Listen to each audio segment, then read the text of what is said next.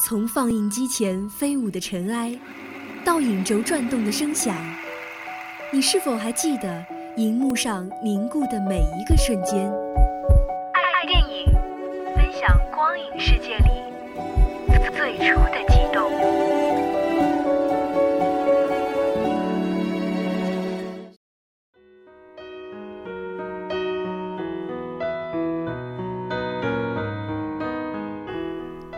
听众朋友们，大家好，这里是每周四下午与大家准时相约的爱电影，我是诗玉。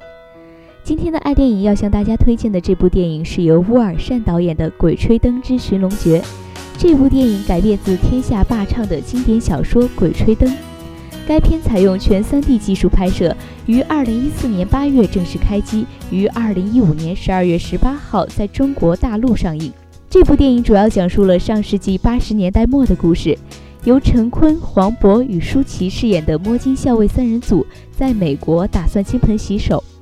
本来叱咤风云的摸金校尉沦为街头小贩儿，被移民局追得满街跑。就在此时，意外发现二十年前死在草原上的初恋对象丁思甜，他可能还活着。摸金校尉决定再入草原千年古墓。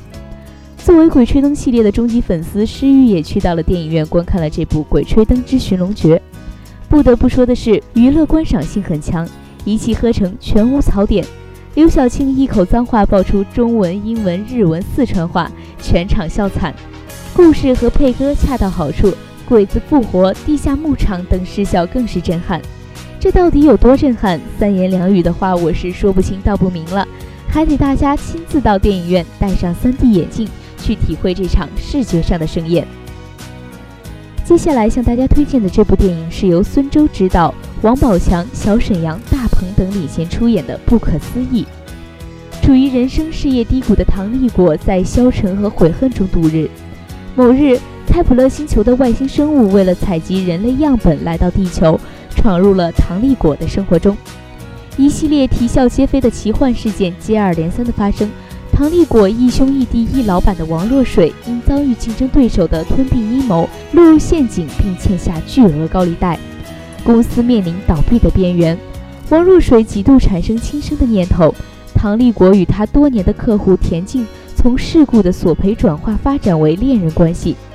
而这一切看似峰回路转之外，外星生物的奇功异能被贪婪的反派一哥发现，并企图据为己有。